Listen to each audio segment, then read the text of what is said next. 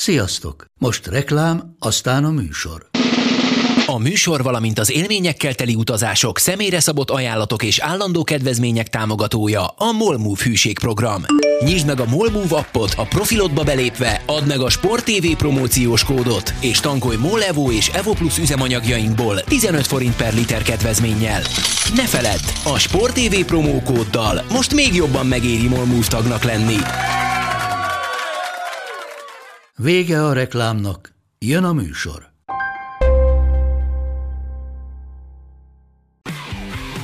Gól! Ez tizenegyes volt, ha nem láttad te! Úristen, milyen becsúszás volt! Mi mindennel kapcsolatban lesen vagyunk. Ez a Sport té vé és a Nemzeti Sport közös podcastjének újabb része. Sziasztok! Ez a Lesen vagyunk, a Sporttelevízió és a Nemzeti Sport közös labdarúgó podcastja, állandó beszélgetőtársam Monc Attila, én pedig Szeli Mátyás vagyok, a Nemzeti Sport munkatársa, újságírója, stb.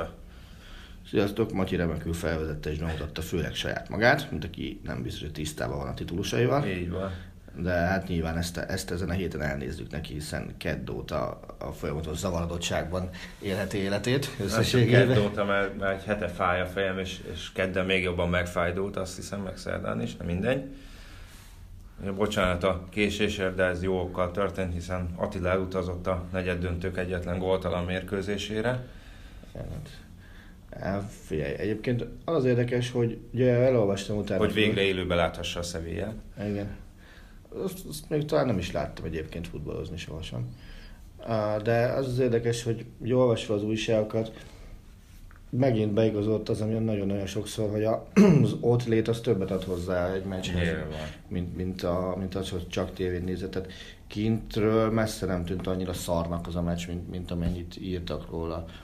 Ami meglepett kicsit, az az, hogy én azt nem tudom, hogy mikor volt legutóbb az, hogy a Bayern legalább egy fél időn keresztül úgy futballozzon, hogy profi módon arra törekedett, hogy tovább jusson.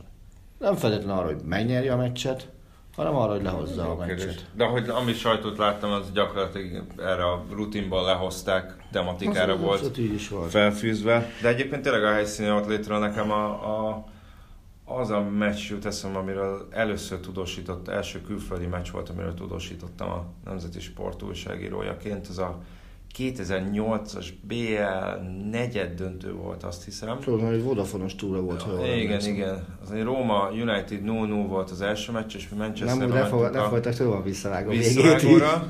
És ugye ott az volt, hogy De Rossi kihagyott a Stratford End előtt egy tizenegyest, és aztán Tevez fejessel, ha jól emlékszem, fejessel nyert egy nulla és jutott a United.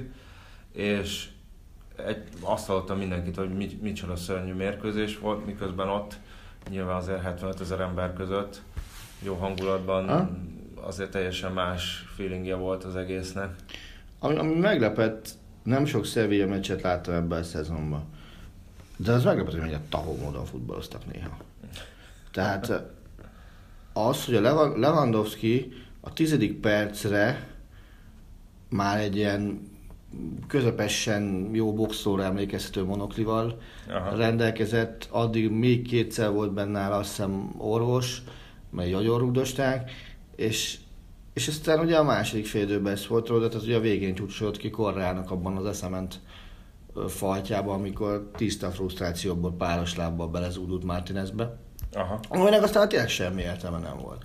Egyébként talán kicsit nihilista Bayernes ismerőse mondta, hogy ez, ez a játék ez nagyon kevés lesz az elődöntőben, főleg, hogyha a Real Madriddal kerül össze a csapat. Tényleg az volt, hogy inkább menedzselték ezt a meccset, és kicsit energiatakarékosak voltak, vagy egyszerűen nem ment nekik most annyira? Menedzselték a meccset, nyilván ezt kellene mondani, de az, hogy nem ment nekik annyira, az, az nem tűnt fel. Tehát, hogyha az első fél órába bemegy egy lövés is, a tisztazítszert nem mondjunk sokat, mert az összesen egy volt, amire emlékszem az első fél időben még. Ugye Ribéry volt az, aki egy ilyen csel után ilyen tizenöt méterről gyakorlatilag szembeállt a kapussal, és agyorúgta a Szóriát. Ez volt az egyetlen, ami, ami zicser volt, az összes többi lövés azért, azért akár a Hummelsnek a léc fölöttie, akár, akár azt hiszem Kimmich rúgta el a jobb alsónak, nem, nem kidolgozott támadás végén születtek. Ami kidolgozott támadás végén lett volna az zicser, azt meg talán Navas akadályozta meg, amikor meg kisakkozták annyira, hogy Kimmich jobbról úgy tudta középen adni, hogy Lewandowski a hosszon úgy érkezett, hogy szorja égen földön se, és akkor Navas valahonnan a világ végéről uh-huh. odajött és mentett. De például Lewandowski-t érezhetően megfogta azt, hogy, hogy megrúdalták az első fél időben rendesen, meg, meg, meg uh-huh. lekönyökölték rendesen, és én bevallom őszintén attól féltem végig, hogy, hogy elszakadnál a célna, és, uh-huh. és törleszt, és akkor az egy sárga, ami ugye elődöntős eltiltás jelentett volna neki azonnal. És legyünk tök őszinték, meg kellett volna kapni ezt a sárgát még az első fél időben. Ja, és tegyük hozzá, bocsánat, hogy mi még itt a sorsolás előtt vesszük fel az adást, tehát ja. az elődöntő sorsolásról még nincs képünk, ezért is inkább talán majd ilyen előremutatóbb dolgokkal foglalkozunk hmm. a csapatok kapcsán. Ugye a Sevilla esetében maximum azt feltételezhetjük, hogy Montelától megszabadulnak majd nyáron. Nem tudom, hogy meg kell szabadulni egyébként. Ez is egy nagyon... Se, hiszen idén közben jött. Igen. De ez már téma azért a sajtóban. Nem csak most volt, hanem már azért hetek óta. Azért közben kupak döntőben is vannak. A Sevilla ez egy egészen értelmesen futballozó csapat. Tehát most a két meccs alapján azt kell mondani, hogy egy.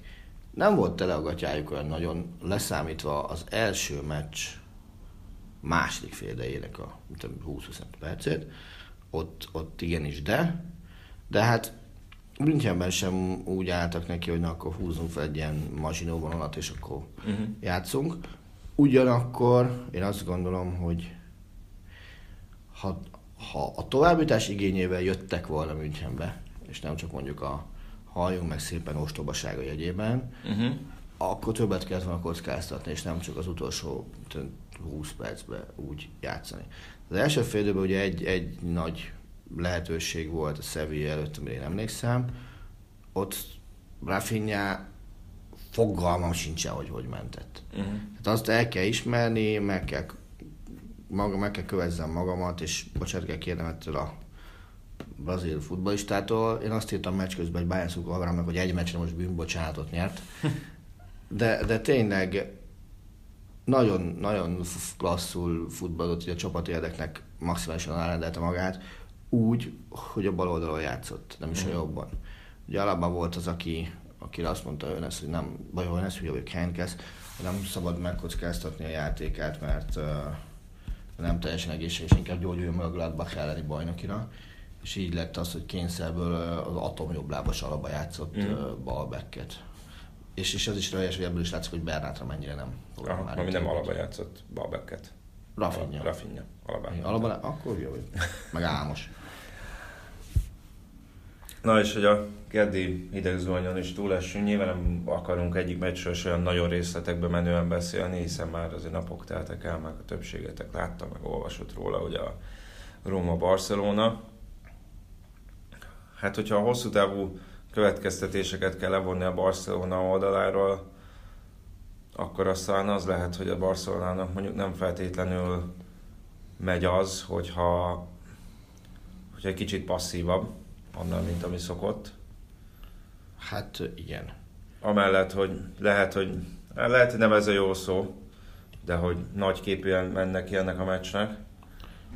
Ez nyilván a szurkolókban, tehát én sem gondoltam arra, hogy bármiféle komolyabb gondja lehetne a Barcelonának ezzel a meccsel. Egészen egyszerűen a, az első mérkőzés, ami egyébként a négy egy talán csalóka eredmény volt, tehát azért az, csaló, az, sok, volt, az, az sok volt. De hogy a Róma formáját, védekezését elnézve az, hogy három védővel álltak ki, így kis túlzással, nagy hirtelenséggel, egész egyszerűen nem volt semmi ráutalójel arra, hogy ebből ebből nagy baj lehet, de aztán nyilván egy ilyen pofárásés, mert azért az iszonyatosan nagy pofárásés volt, azért az megint felszínre hozza a problémákat, vagy felszínre hoz problémákat, ami ugye nagyon emlegetik ugye a Messi függőséget, emlegetik azt, hogy, hogy ugye azért Iniesta és Suárez már nem a régi fényében tündököl. Ez, nekem ezzel a meccsel nagyon sok bajom volt, hogyha a Barcelona szempontjából nézzük. Hozzáteszem, valamire örültem a végeredménynek, tehát nem, nem titok. De jó neked. Nyilván ehhez kell egy es em es-ben állandóan jelentkező, nagyon kedves Róma szurkoló barát is, aki a meccs előtt, ezt talán nem tudtak elni, azt írta, hogy nincsen otthon meccs söröm, ezért remélem, hogy nem lesz szoros. Jussunk tovább simán. Ez volt a kezdő es em es, és, és akkor így ö, valamit írt a Csabi így a meccs elején, de a végén már az volt, hogy atván, és akkor tehát, ugye a Dzeko gólja között, és akkor utána közben már, de még akkor is az volt benne is, meg megmondani, hogy á, faszti, nem lehet felkelni, meg semmi. És ugye szünet, és akkor második fél idő elején, nem beszéltünk utána, de, de ő csak leírta a blogjába később, hogy ami bennem is megvolt, hogy a Rómának az elmúlt tizenöt-húsz évében, de akár elmúlt száz évében simán belefért volna, hogy De Rossi kihagyja azt a tizenegyest. Mm-hmm. Tök simán benne lett volna. Hiszen, hiszen ezek mindig valami ordinári nagy bénaságon azóta kell elcsúszni fontos helyzetben. És belőtte. És akkor utána jött még az a szöglet, ami, ami nagyon szép volt. És tudod, mi tetszett nekem leginkább? Hogy ezek három óra nem, nem azt mondták, hogy megvan a meccs, és akkor izé álljunk fel, hanem három óra után is volt helyzet. Ez az egyik. Igen, lehet, hogy pont egyébként ez is egy kicsit meglepte a Barcelonát, hogy, mm. uh, hogy mennyire most a szó jó értelmé bevéve agresszív volt a Róma. A másik, ami, ami meglepő volt, hogy azt már mondtad te is részben, ezt a három védővel kezdünk a Barca ellen. Na, de abból a háromból egy, egy védő az még állandóan járt föl is ráadásul. Ja. Tehát, tehát basszus, a, akár, akár Döncit nézed, tehát De Rossit nézed, akár, akár ki volt a másik, Jesus nézed. Uh-huh. Nagyon-nagyon sokat voltak fönt ezek a másik kapu előtt. És a harmadik, amit, amit, amin én szoktam röhögni azóta, hogy ezt a Barszát úgy verték meg, ahogy a Bayern verte meg kétezer-tizenháromban. Uh-huh. Hogy, hogy a, gyakorlatilag a tizenhatosnál elkezdték őket nagyon-nagyon keményen letámadni, és nem bírtak építkezni. Hány, hány olyan helyzetre emlékszel, amit a Barcelona kidolgozott, és az Alissonnak kellett védenie? Most remélem halljátok a csendet. Nem igazán. Szóval nem, nem volt olyan. És hány olyan Róma helyzetre emlékszel, amikor a teljes tégednek még bizony védeni is kellett, nem kicsit? Hát nyilván több volt. Be, és, és gondolj bele, azt, azt a helyzetet, az meg amikor kettő nullnál, már benn volt ugye első levé a pályán, nem láttad? Kettőnál benn volt első levé a pályán, és szerintem mindenki gólt üvöltött már, és valahogy uh-huh. testégen még azt is kiszedte. És aztán utána jött az, az a Manolas féle fejes, ami, ami megmagyarázhat, megmagyarázhatatlan. És, és nézzen meg bárki a, a, a gól után, addig, amíg Manolas ott a félpálya környékén meg nem áll a ellátó előtt, hogy, hogy uh-huh. ott aztán már tényleg földre vigye valaki. A fején néz meg. Nem hitt el. Amit egyébként ennek a meccsek a kapcsán olvastam, most kíváncsi vagyok a véleményedre, mert egy ér- érdekes felvetés erről Jonathan Wilson, taktikai guru, angol sportújságíró írt, hogy azt hiszem ő írt erről, hogy Umtiti és Piqué nagyon szenvedett azzal, hogy egy az egyben kellett védekezni a római csatárokkal, és hogy ehhez nincsenek igazából hozzászokva, és hogy ö, úgy érzi, hogy ezt most nem csak a Barcelonára, hanem ezt a negyed döntőre, meg a gólgazdag meccsekre húzta föl, hogy, hogy unblock a védekezés, mint hogyha kicsit visszafejlődött volna a modern futballba.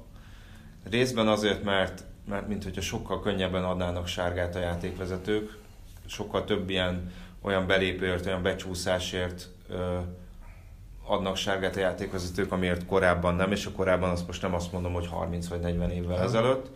Másrészt egyre inkább elvárják a, a, a, a, védek, a védőktől azt is, meg a középső védőktől is, hogy nem feltétlenül fizikálisan legyenek a csúcson, hanem legyenek technikailag képzettek, legyenek labdabiztosak. Nézd, ami biztos, hogy szerintem Edin Dzeko, nem néztem számokat, de ilyen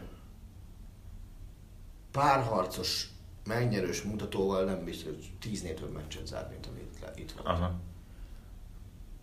A másik, hogy amit mondtál, hogy mihez nem lehettek, vagy, vagy Wilson mit írt, hogy mihez nem lehettek hozzászokva, szerintem ahhoz nem lehettek hozzászokva, hogy nem feltétlenül, ke, nem feltétlenül esik el egy csatára közelükbe, tehát Umtiti vagy, vagy, uh-huh. vagy Piqué közelébe, hanem, hanem hogy ő, ő küzdés talpon akar maradni. Uh-huh. És, és ez nagyon-nagyon sokat számított. Meg a Róma, ha ilyen szinten ilyen még lehetséges, nagyon jól videózott az első meccs után. Uh-huh. Tudták, hogy ott mit rontottak el, hogy ott az is, tiszt, az is tisztában voltak, hogy az ő védelmük is nagyon könnyen zavarba hozható, hogyha szélről lövöldöznek befelé. Tegyük hozzá, szerintem a Valverde, Valverde is elszúrta a saját taktikáját. Én azt mondom, hogy Valverde, én azt le is írtam, hogy valami Facebookos hozzászólásban, ami éppen kultúrát volt, hogy, hogy ezt Valverde és a csapat együtt partázta. Igen, és most az a kérdés, hogy ebben az van, hogy Valverde még nem volt ilyen szinten edző, és ezért óvatoskodott. Miközben oké, okay, nehéz összehasonlítani a két meccset, de hogyha tavalyi nyolcad döntőt nézzük, ugye a Paris Saint-Germain, szerintem a Paris Saint-Germain is ott cseszett rá, hogy, hogy óvatoskodott. Igen, tehát... Amert ez egy nagyon sok összetevős, ez a, ez a kiesés is, meg, meg a pári, párizsiak részéről az a kiesés is, de szerintem anno a pé es gé alap, alapvetően ott szúrt el, hogy, hogy egy számukra testvére játékot próbáltak. Ez is biztos. Hadd kérdezzek valamit ezzel kapcsolatban. Ha ezt a meccset százszor lejátszák, egyetértesz azzal, hogy kilencvenkilencszer a Róma megy tovább, és ha ezt a meccset tízszer lejátszák, egyetértesz azzal, hogy nyolcszor a Barca Rómában is nyer. Valószínűleg igen. Tehát nem értem. Mert várjál, százból kilencvenkilencszer a Barcelona megy tovább, nem? Igen, bocsánat, igen, igen, igen. igen. Nem, azt csak szeretném, hogy a Róma menjen figyelek, tovább. Figyelek. Szeretném, hogy a Róma de igen, menjen. Ezzel abszolút egyetértek. És, és, és ugye ezt felhúzhatjuk akár a City Liverpoolra is, hogy lehet, hogy, lehet, hogy ott is mondjuk tízből hétszer a City. Talán nem azok, azok, azok az őszinte meccset játszottak a szezonban mind a kétszer. Az a négy-három is, ami volt, az, az négy-egy volt tulajdonképpen. De tényleg, tehát ez a Róma, és a másik, és a másik tényleg azt tartom, hogy ilyen jellegű feltámadásra, tehát hogy, hogy innen visszajönni, arra azok a csapatok képesek, akiknek a játékosai átérzik azt, hogy mit jelent azt, amást viselni. Tehát, hogy, hogy abban a Rómában van tradíció. Ezt, ezt azok a csapatok, amelyeket hirtelen feltőkésítettek, azok nem tudják megcsinálni. Tehát itt ez a, ez a, én tudok hinni abban, hogy ez a fajta, most idézve mondom, apáról fiúra való Róma hagyományoknak a, az örökítése, ez működik. Tehát működött úgy, hogy Totti mondott el mindenkinek mindent, és, és, és adott át mindent, hogy mit jelent azt, hogy Rómában futballozni. Működik az, hogy, hogy De Rossi csinálja ezt most, a Milánnál működött mondjuk Maldinivel kapcsolatban, a Bayernnél működött, nem menjünk nagyon messze az idővel, Schweinsteigerrel, Lámmal kapcsolatban, a Barszánál működik Iniestáékkal kapcsolatban. Én azt mondom, hogy ilyen bravúrt egy Paris Saint-Germain vagy egy City nem fog megcsinálni. Pont arra beszéltünk Tempei kollégával, hogy azért a Barcelonában nem nagyon van olyan ember a pályán, aki úgy nagyon föl tudná őket rázni és, és küldeni. Ez a Barcelona majdnem ugyanaz, mint a tavalyi volt, hogy hataira megdúlhatott a Paris Saint-Germain-t. Nem olyan típusú karakterek vannak benne, de egyébként a Messi függőséghez hozzátéve ez néha egy kicsit kiveri nálam a biztosítékot.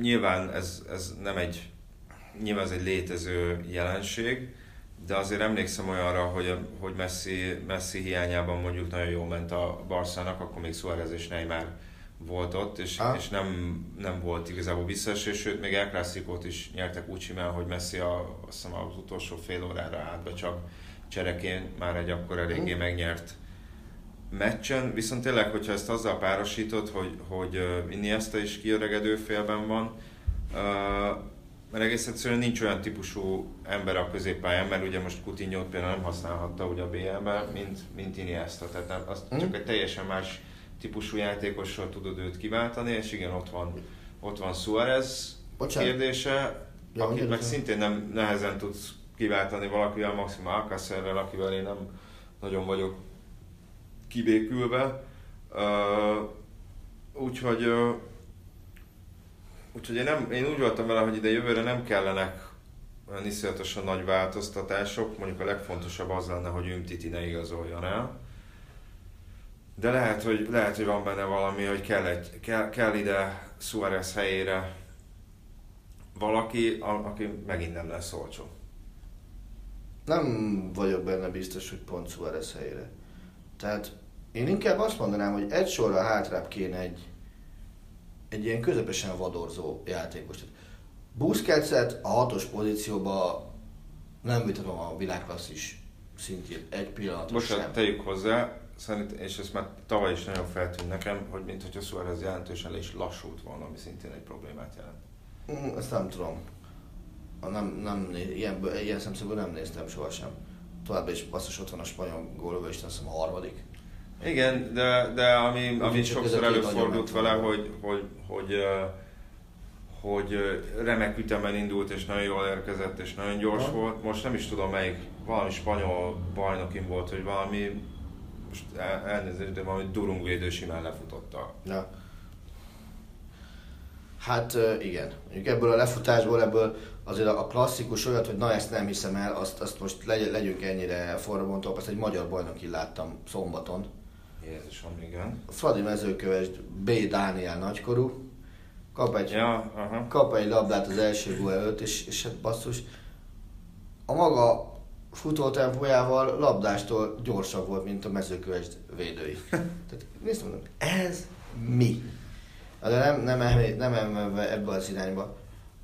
Én azt gondolom, hogy, hogy egy ilyen hangzottan nem játéktudását, hanem jellegét tekintve egy ilyen Effenberg, Vidal, persze megint Bayern mint játékos jutnak eszembe valamiért, valami ilyen típusú játékos néha nagyon-nagyon nem ártana ennek a Barcelonának. Uh-huh. Tehát, hogy az, vagy, vagy, vagy tényleg De Rossit vagyok akkor uh-huh. Rómából. Aki, aki amikor közepesen nyakig ér a lé, akkor azt tudja mondani, hogy na, akkor most szedjük össze magunkat, és, és akkor kössük fel a gatyánkat, és akkor menjünk, menjünk, mm. menjünk. Tehát nekem ez a Barcelona középpályás sor, meg, meg, meg csapat, ebből, ebből hiányzik egy olyan játékos, aki nem a halvérűek táborát mm. erősíti. Persze lehet azt mondani, hogy a Barcelona évek óta nem volt ilyen játékosa. Ezt is készséggel elfogadom. De a Barcelona évek óta nem került ekkora bajba, amikor ez kiderüljön, hogy van. Hát igen, de most egyébként megint, megint arról van szó, és erről majd később is jól lenne beszélnünk, hogy azért mégis bajnok és kupagyőztes lehet a Barcelona. Ez, ez egyébként egy nagyon fontos dolog. Erre azt mondom, hogy ez egy, ez egy elég nagy pofáresés, de hát háromból két trófát megnyerhet a csapat.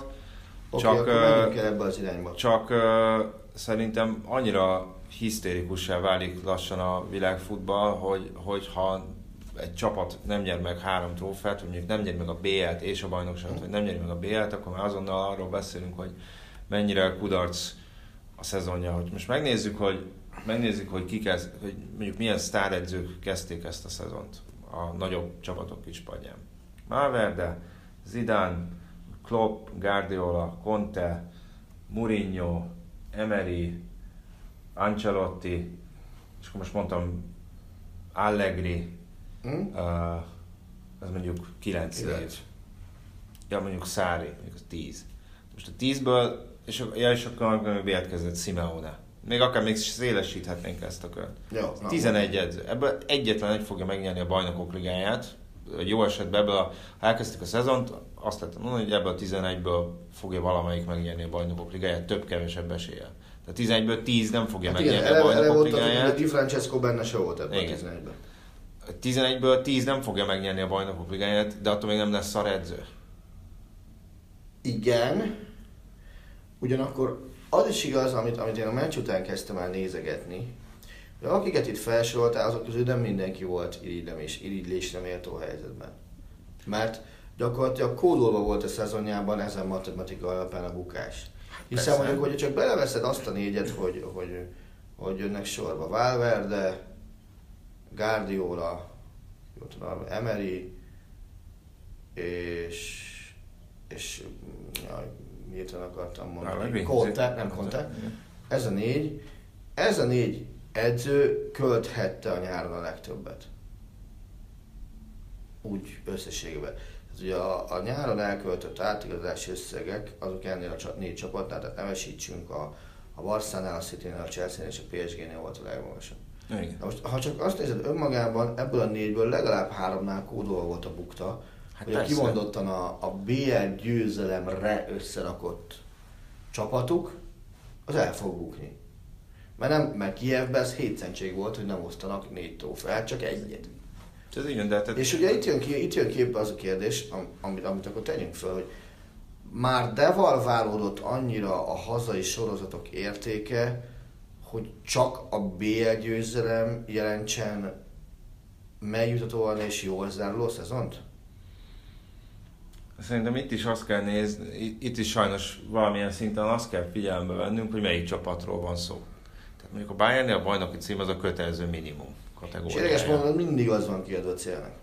Minden szezonban az az első számú cél, hogy meg kell nyerni a bajnokságot.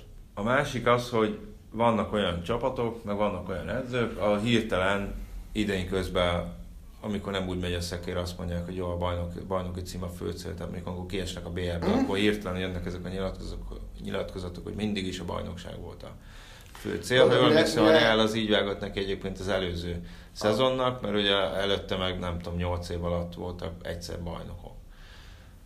Uh, Tehát ezt nyilván kontextusban kell helyezni. Nekem jó, több lápai ismerő, ismerősöm ismerősöm mondta, hogy nekik a bajnok, bajnokság a fő cél, és ennek a bé el az, fel, amikor már kiestek ilyen... az európai kupákon, akkor baltázták el a bajnokságot. Hogy a bé el az egy ilyen mellékzönge. Na de várjál, akkor hadd kérdezzek mást. Amikor ezek a csapatok elkezdtek kihullani a bé el-ből, akár a Cityt nézem, akár a Paris Saint-Germain nézem, akár a Barcelonát nézem, addigra ők már minimum elméleti szinten megnyerték hozzájuk bajnokságát. Tehát akkor itt mégis van valami sántítás. Van, de egyébként a City, főleg, hogyha a Cityre koncentrálunk, elképesztő teljesítmény azért bajnokságot nyerni szerintem a Premier League-ben. Főleg úgy, ahogy nyertek. Ne, ne, ne, ne, ne, ne, ne, ne. Még ne használja múlt időt. Főleg úgy, ahogy megnyerik majd a bajnokságot, nem tudom, a hétvégén. Mert az vagy jövő héten, vagy amikor megnyerik. Igen. Ráadásul ők azért nem Bayern München, vagy mondjuk... Amelyik már megnyerte. Ami megnyerte az első hatot, vagy, vagy, vagy Juventus, vagy, vagy mondjuk Barcelona, ami az elmúlt tizenöt tizenhat tizenhét, mondjuk ötből megnyert hármat, vagy hatból négyet. Uh-huh. Tehát ö, ott, azért, ott azért jelentősebb versenytársak vannak. Na de basszus. De azt mondom, hogy, hogy csak sokan...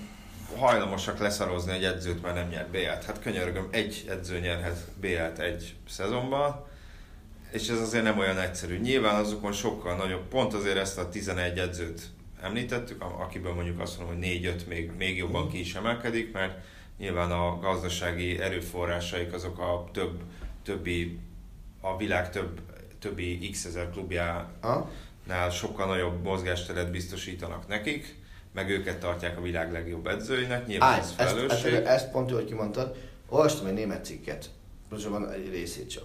Esküszöm, nem értem, és semmi közöm hozzá.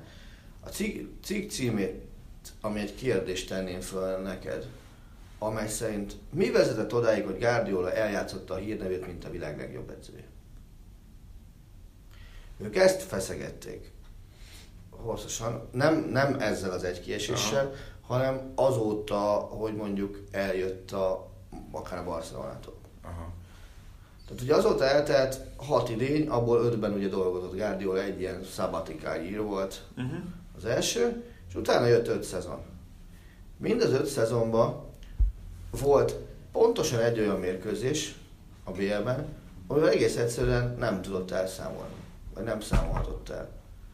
Ugye a Bayern az háromszor került spanyol csapat. De Atletico Barca Real. Igen, pont nem ebben a sorban, ez tök mindegy. Tavaly az Atletico az utolsó. Tavaly a Monaco elleni egy három, és idén meg a Liverpool elleni, nem is a visszavágó, hanem a hazai. Hmm. Tehát az első meccsen összehozott nulla három. Ugye a Bayern a két nagy zakesz, az a, az a Barca elleni nulla három volt, meg amikor a Real utána otthon úgy oda-vissza fölmosta a padlót az Allianzban a Bayern-nál. Igen, ezt, szokták, ezt hozták föl most is, hogy hogy, fő, hogy, hogy ez a Liverpool elleni párharc, a hétvégén a United elleni ö, bajnoki vereség, mm. hogy ez azt mutatja, hogy Angliában is kezdik kiismerni Guardiolát. Én ezt azért tartom a kicsit hülyeségnek, mert, ö, mert ez a kiismerni ez olyan, mintha valamiféle olyan rejtőzködő haditerve lett volna, amit, mm. amit valahogy meg kellett volna fejteni, és akkor onnantól kezdve meg mindig legyőzöd. Mm. Ez nem így van. Egész egyszerűen Guardiola úgy van vele, hogy van neki ez a játékstílus, amit erőltet, és hogyha ezt jól csinálod, száz százalékosan, akkor nem fog senki megverni bármit. Leszámítva a Jürgen Kloppnak hívják az ellenfél edzőjét, mert ugye Klopp az szisztematikusan szeretett Guardiola csapatot verni. Akár már Németországban, persze, akár Angliában. Nyilván minden játékstílusnak megvan a maga ellenszere, meg, meg olyan, olyan úgymond ellennyomás, ami, ami, ami ellen hajlamos megzuhanni, de ez az is kell, hogy az ellenfeled is ne csak jó taktikája legyen, hanem jól is kivitelezze, és esetleg adott esetben te meg kivitelezd jól a sajátodat. Hmm. Szerintem ez itt, itt uh, sántít valahol.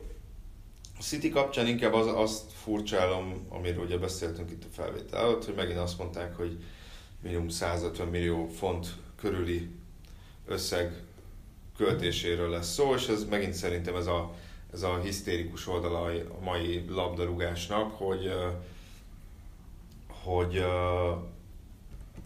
hogy azonnal száz ötven millióval kell betömködni a vélt vagy valós lyukakat. Nyilván a Bayern, hogyha most a Citynél maradunk, a Bayernnél meg a Barcelonánál azért uh, bár szerintem a Barcelona relatíve szét volt esve, amikor átvette, de azért sokkal jobb alapokra építkezett, meg mondjuk ott az utánpótláshoz is tudott valamilyen ha? szinten, vagy jobban hozzá tudott. A Bayernhez már nem jól csak a Barcelona.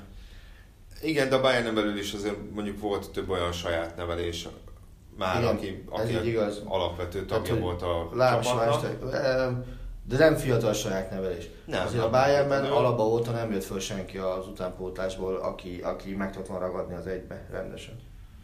Nem feltétlenül, de, de nyilván több dolga van a Cityvel, de most nem is csak a Cityre koncentrálva, hanem tényleg, mint hogyha mindenhol ez lenne, a, ez lenne, a, ez lenne a, az első, első megoldás, hogy rúg, költsünk rengeteg pénzt, és vagy rúgjuk ki az edzőt.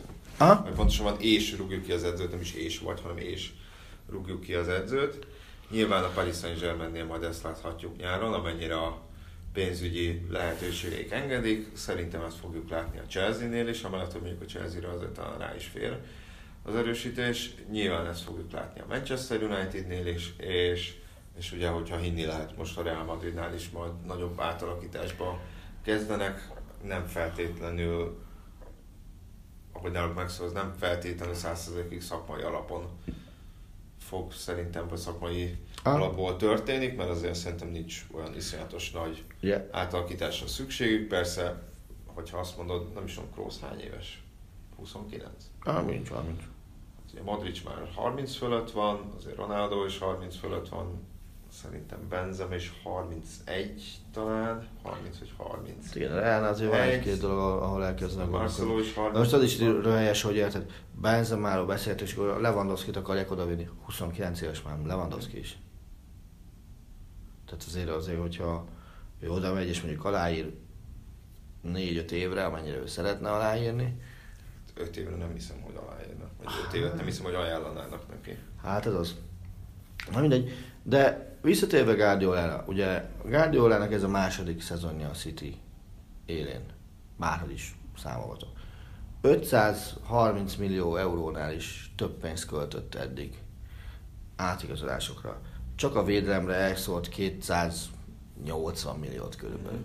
Ugye azért, amin azért most is megint kajánkodtak német és, és angol lapok, hogy ez a, a védekezésre költött pénz, az több, mint Bosznia-Hercegovina, vagy Paraguay, vagy Örményország, vagy Gána egész éves védelmi kiadása or- országos szinten. Tehát, hogy, hogy így, így próbálták meg kontextusba helyezni ezt az egészet. De ebbe a Citybe tőlük hova a francba tudsz venni játékos? Nyilván lehet mindig mindenhol venni játékos. Ja, azt mondták, hogy most meglepő módon ugye a védelemben nem akar nagyon venni senkit, hiszen vett, még azért télen még ugye bedobta ötvenhét millió Laportot. Laportot. Bár ugye ez attól is, hogy Kompany mennyire lesz egészséges. De basszus, ha Kompany beteg, akkor is darabra vastagon megvan, de talán még annál is hát jobban. Belül azért kevésbé. Belül tényleg csak négyből kell választaniuk belül is. Tehát kettő mondom, bocsánat, tehát nyáron, ugye tavaly nyáron akkor csak kettő maradt neki, tavaly nyáron ugye nem vett belső védőt, mert akkor Kompany épp egészséges volt.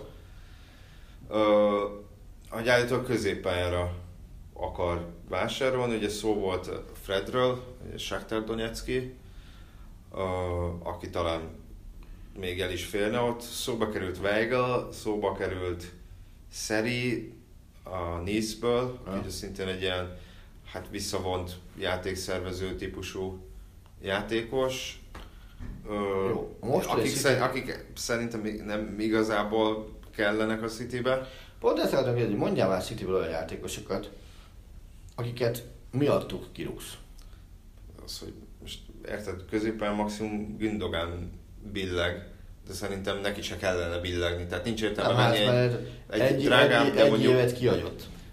Tehát az lenne az érzésem például Gündogan kapcsán, hogy hoznak, hogy Szeri egyébként talán vele egy idős, de hogyha mondjuk jön Beigl, akkor hoznak egy játékost a helyére, aki most nem azt mondom, hogy ugyanaz, de három éven fiatalabb nagyjából ez a fő Hát már fő csak előnye. Gyakorlatilag az is mondja, hogy kvázi az örököse. Hosszú távon igazából ugye David Silva pótlásán kell szerintem gondolkozni, mert ha megnézed, Sterling, Sané és mondjuk Gabriel Jesus együtt alig vannak, hogyha összeadod, alig vannak hatvan éve fölött. Yeah. Uh, és akkor ugye ott van még a Guerrero, aki szintén nem fog most elmenni. Uh, uh, de engem az zavar ebben az egészben, hogy nem nyertünk, akkor more money. Give me hát, more money. Ezt mondom, hogy ez nem csak a miért? City-nél, City-nél miért, van. Miért nem lehet egyszer, az, egyszer önvizsgálatot tartani? Hogy basszus, oké, okay, kiestünk, és azért estünk ki, mert nem költöttünk eleget játékosokra még. Mire basszus? Tehát Hogy, hogy, hogy van az, hogy a nálad... Jó, nálad... hát ezt nem mondta így kiexplicitet, de nyilván ez egy, közvetett, ez, egy közvetett, ez egy közvetett módja annak, hogy lerúg magadról nyilván a felelősséget. Arra basszus, álljon oda, és, és vállalja azt, hogy ezt én rontottam el. De ez, ez miért, miért, miért nem divat mondjuk, mondjuk akár Guardiolánál, akár Emerynél? Oké, Emeryt kevésbé hibáztatom ebben a történetben a, a pé es génél, hiszen szerencsétlen, szerintem azt se tudja, hogy körülötte lévő arab vezetők, meg, meg, meg nem arab vezetők, azok mit csinálnak? Kinek milyen jogköre van, ki kiföld, hogy tud átnyúlni, ezeket nem tudod megmondani. De a Citynél szerintem az tök egyértelmű, hogy, hogy mindenért Guardiola felelős, hiszen hogyha valakire rámutatott, akkor nem az volt, mint a Bayern München, hogy akkor hozzuk ide Neymart, ugye volt egy ilyen kérése annak idején mm. a Bayernben, mondta neki Rummenigge, hogy meg a Megad, meg hát, de egyébként ez is a különbség, hogy, hogy ugye a Bayernnek a, a szakmai vezetése, hogyha most Höneszről meg Rummenigéről beszélünk, ha? Ők közül mégis volt futballisták és ismerik a játékot, meg nyilván valamilyen szinten akármennyire nem szimpatikus egyikük sem számomra. Van még mit tanulnod? Majd megérted. Bizonyos sok gazdasági racionalitás mentén gondolkoznak a futballról. Hát hajjaj. Ellenben, ellenben hogyha lehet, hogy oda teszel... Hadd kérdezek már, hogy miért folytatod a, ezt a nagyszerű nagyívű monológot, hogy, hogy szerinted ki gondolkodik racionálisabban, Hönesz vagy Rummenigge? Ez most tényleg érdekel, mert nekem van rá egy véleményem, de, de, de kíváncsi. Én ezt inkább úgy mondanám, hogy, hogy Hönesz az romantikusabban gondolkozik. Uh-huh. Rummenigge meg lehet, hogy előre jobban halad a korral. Hogyha... Igen, tehát őróla el tudnám azt képzelni, hogy még nyolcvan millió euróig fölvigye az átigazási virágcsúcsot, Hönesztről annál. Igen, de, de azért, mert, mert lehet, hogy Rummenigge úgy érzi, és, és persze ezt megjósolhatatlan, hogy a Hönesz-féle úgymond vízió az nem biztos, hogy, hogy, hogy működik ebben a mostani, mostani futballban. Igen. De visszatérve arra, nyilván sokkal nehezebb az, hogyha adott esetben egy futballhoz hozzá nem értő oligarha vagy, vagy vagy pénzember, vagy milliárdos vezeti a klubot, akinek hiába van mondjuk egy jó sportigazgatója, de ott is az van, hogy átnyúlnak a fele, fele, feje felett. Nagyon kíváncsi lennék egy arra, hogy, hogy egy olyan futballcsapatból mi lenne, amit, amit mondjuk egy ilyen Putyin, Aliyev, Erdogan típusú országvezető vezetne futballban. Jó kérdés, Putyin nincs nagyon oda a futballért.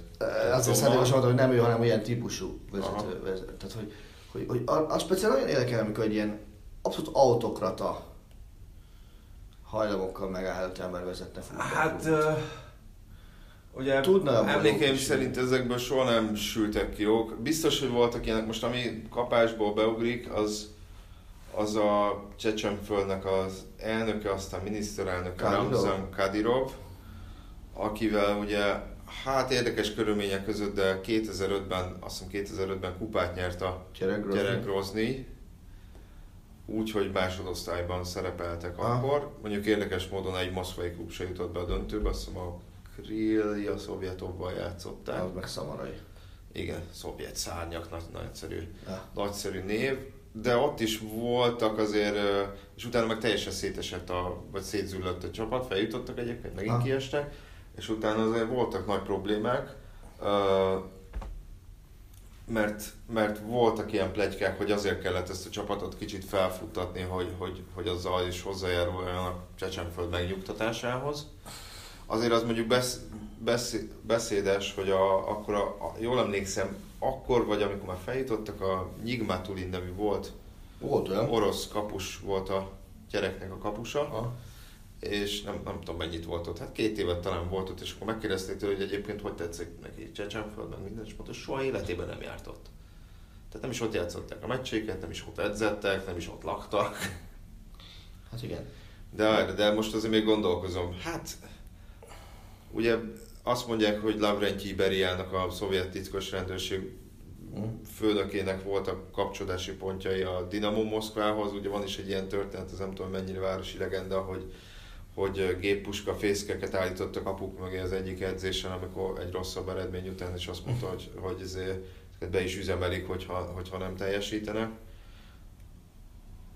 De hát nyilván, hát nem tudom, most a modern futballban klub szinten nekem nem igazán ugrik be, hogy... Hogy, hogy egy, egy... Visszatér az eredeti gondolatra. Igen. Vegyük a csapatokat. És a kérdésem az, hogy szerinted kinél változik az, el, az elmúlt egy-két-három évben állt a stratégia, kinél nem? Barcelona? Mármint most mire gondolsz, átigazolási edzői? Fizetnek rogyásig játékosokért, vagy, vagy, vagy észre próbálnak megigazolni? Fizetnek rogyásig. City? Fizetnek rogyásig. pé es gé? Fizetnek. Hát... Az, ha rajtuk múlik, akkor fizetnek. A u ef á-ra gondolsz, hogy igen. Jó, akkor Chelsea. Az ott nagyon, ott az lesz a jelszó, hogy most nagy átépítés kell. United. Szerintem ott is. Real. Ott is, ott meg a megújulás lesz a címszó. Hát akkor se elkézem a Bayern-t is. Bár soha nem volt még ilyen. Hogy, hogyha ott hogyha Bayern sokat költ, az nyilván kevesebb lesz, mint amit a City vagy a Barcelona Persze. fog. És azt szerintem úgy, úgy Bayern lehet, hogy úgy fog sokat költeni, hogy, hogy vesz egy játékost, akiért megdönti valamivel az átigazolási rekordját, hát kevéssel, nem sokkal. Malcolmnak hívják, jelen pillanatban úgy néz ki. Vagy ha hát ugye most van negyven valamennyi az átigazolási rekord. Tehát azt szeretném kézni, hogy azt megdönti a Bayern. Azt már nehezebb, nehezebben, hogy mondjuk felcsúsznak száz fölé. Te hol húznál meg azt a lélektani határt mondjuk a Bayern esetében? Ami fölé szerinted, tehát abszolút nem kötődő a klubhoz semmilyen szinten sem, nem megy a fölé a Bayern átigazolási pénzbe. száz ötven Hű, basszus, de magasra húztad meg. Nem, nem, egy játékosért. Ja, hogy egy játékosért? Hát, az hetven de már az is necces. És szóval, hogy az, az már fájdalom kisebb, nagyon csúnyán. Ak- akire kíváncsi leszünk, ugye, persze ez nagyon, ez nagyon-nagyon függ majd attól, hogy hogy hogy fut ki a Liverpoolnak a szezonja. Ők ugye azért már egy jelentős összeget elköltöttek Naby Keïtára. Igen. Nem is tudom, az mennyi, ötven millió font körül lehet. Van nagyjából annak igen. a régió, abba a régióban lehet. Lehet, több is annál. Abba a régióban lehet, hogy, hogyha esetleg megnyerik a bé el-t, uh-huh. vagy akár most így, hogy elődöntősök, hogy ez, ez, ez mit jelent majd nekik. Illetve ugye azért a mindenféle sértés nélkül, de pénzügyileg mondjuk az angol nagyklubokkal egy lapon nem említhető, a Rómánál mondjuk, mondjuk arra sarkalja az amerikai tulajdonosokat, hogy egy kicsit, kicsit uh, nagyobb összegeket írjanak be a csekkfüzetbe. Én azt gondolom, hogy nem. És nem a tulajdonosok miatt. Én nagyon-nagyon kíváncsi vagyok, hogy a sportigazgató mit fog csinálni.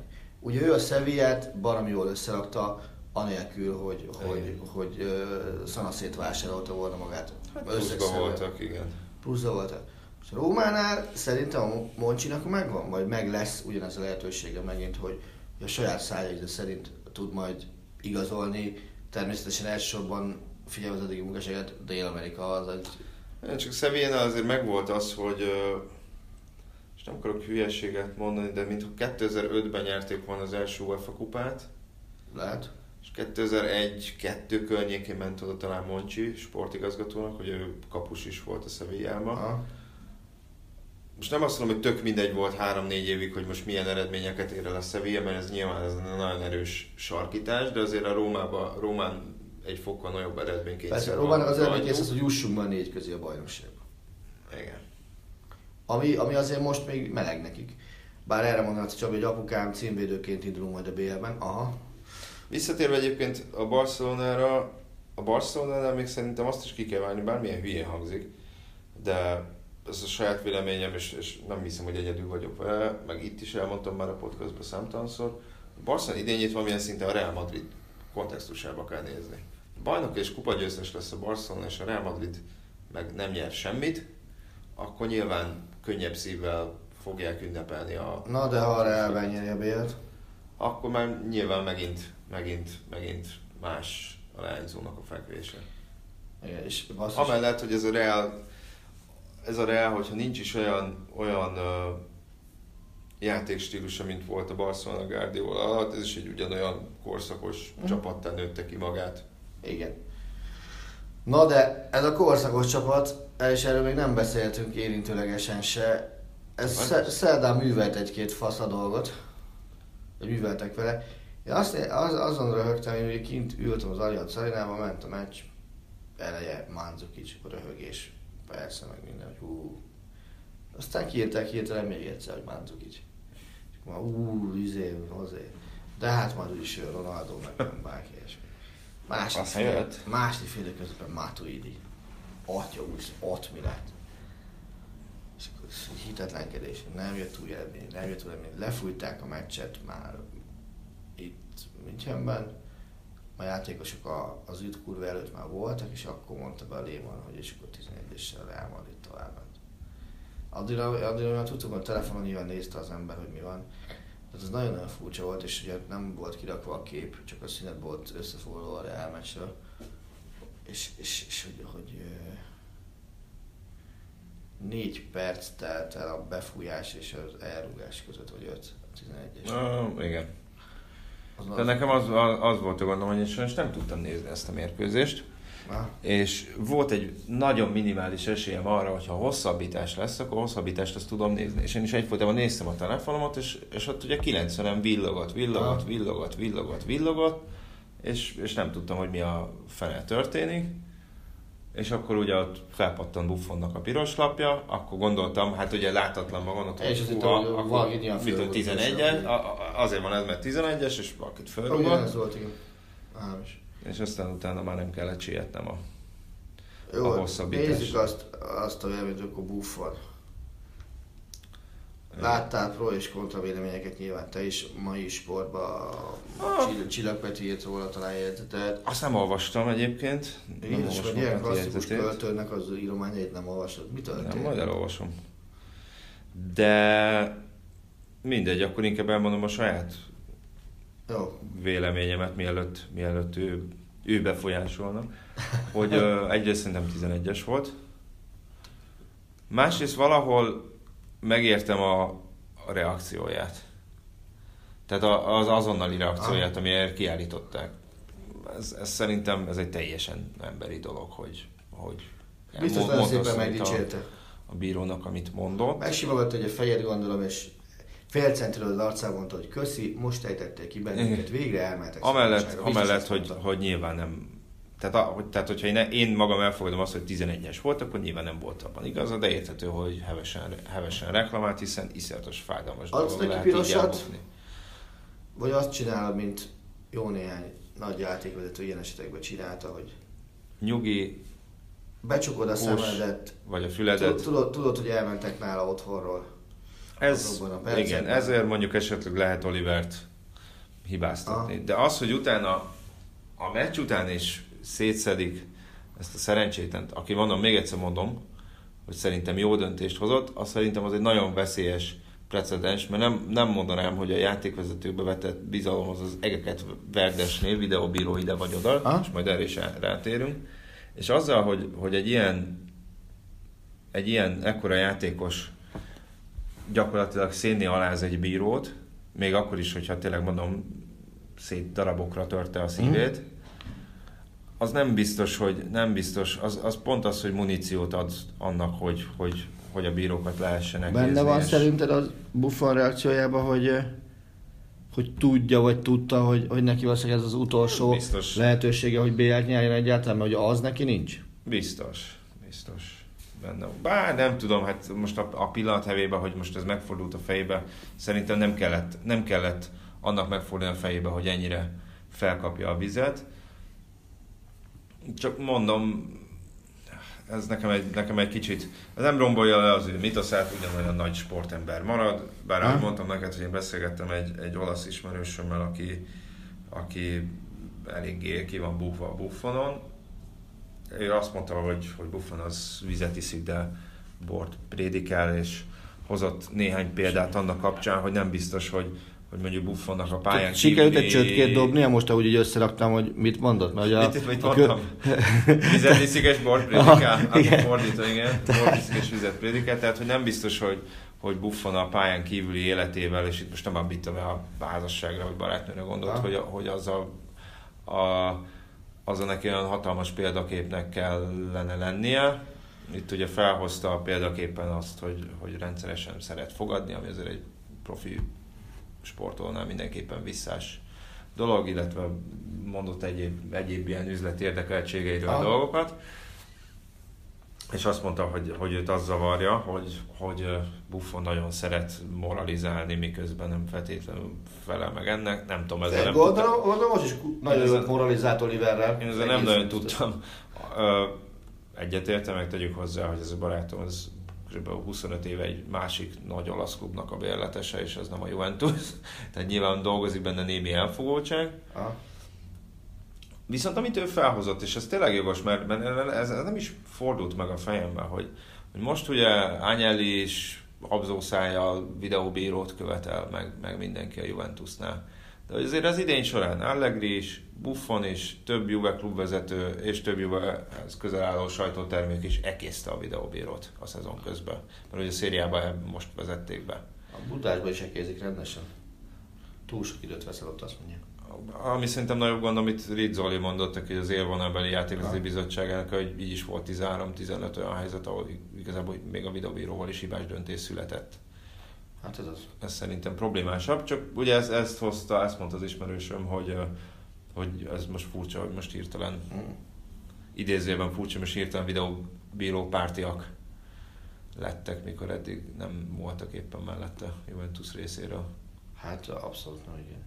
Jó, de ahogy mondjam, én a Juventust azt gondolom, hogy az én életem végéig kimeríti azt a lehetőséget, ám nyugodtan fújjanak ellen a bírók, a Modzsis korszak mindenfajta disznóságát figyelembe véve, tehát én azt gondolom, hogy ott ők megkapták azt, amit most az én életem végig minimum vezekelni. Hát jó, de nem hiszek az ilyenféle karmában.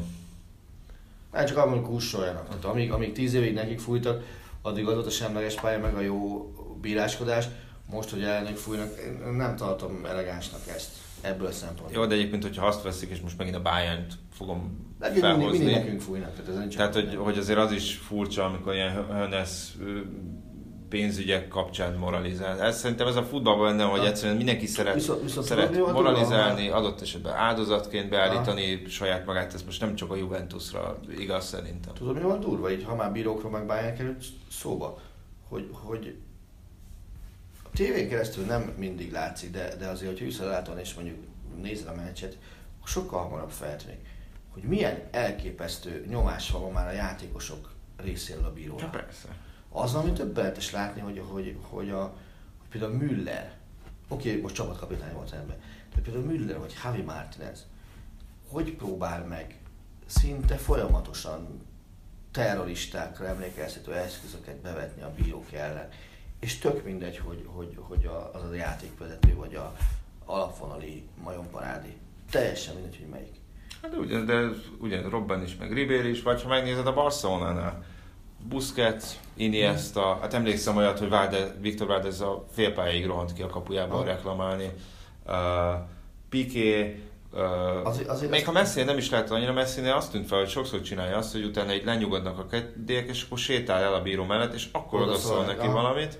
És, és tudod, abban abba a helyzetben azért, azért most írhat bárki bármilyen jegyzetet, véleményt, tök mindegy, abban a helyzetben én nem tudom beleképzelni magam, és fogalmam sincs, hogy hogy tudnék viselkedni.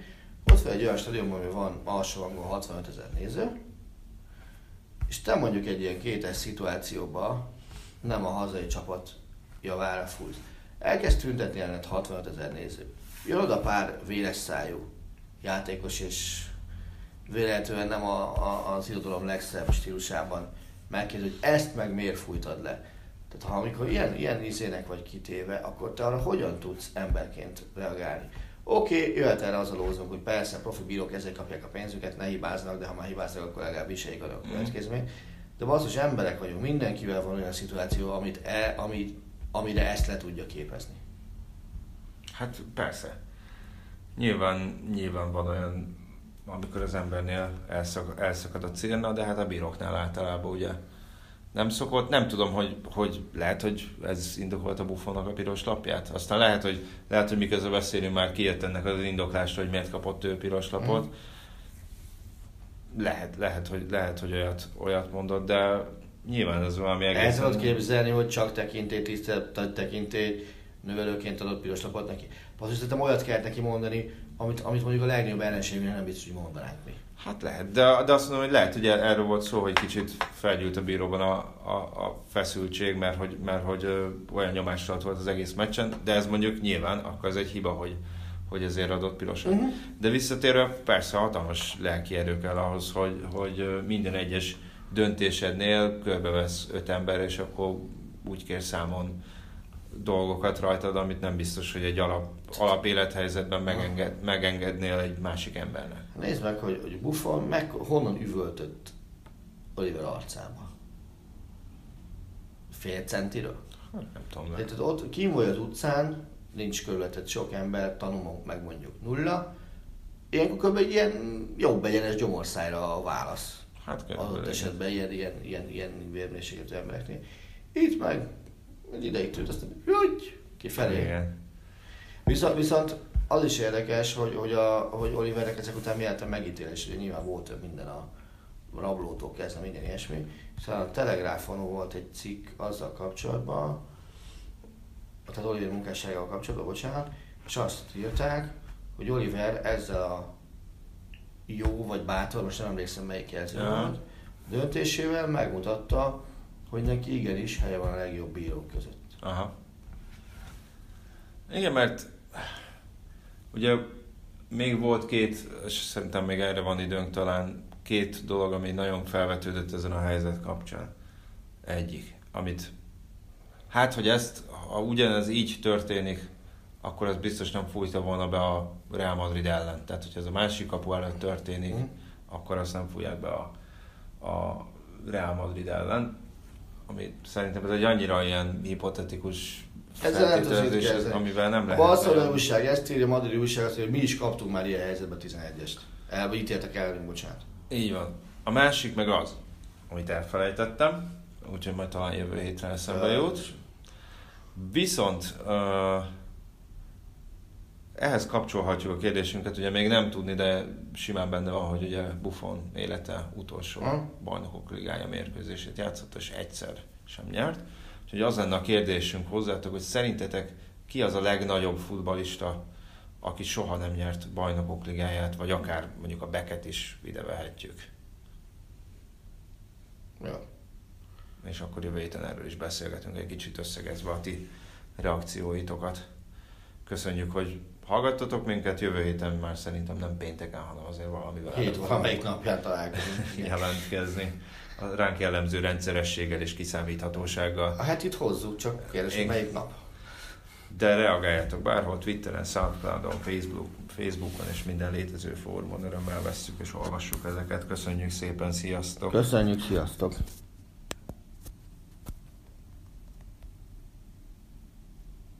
A műsor a Béton partnere.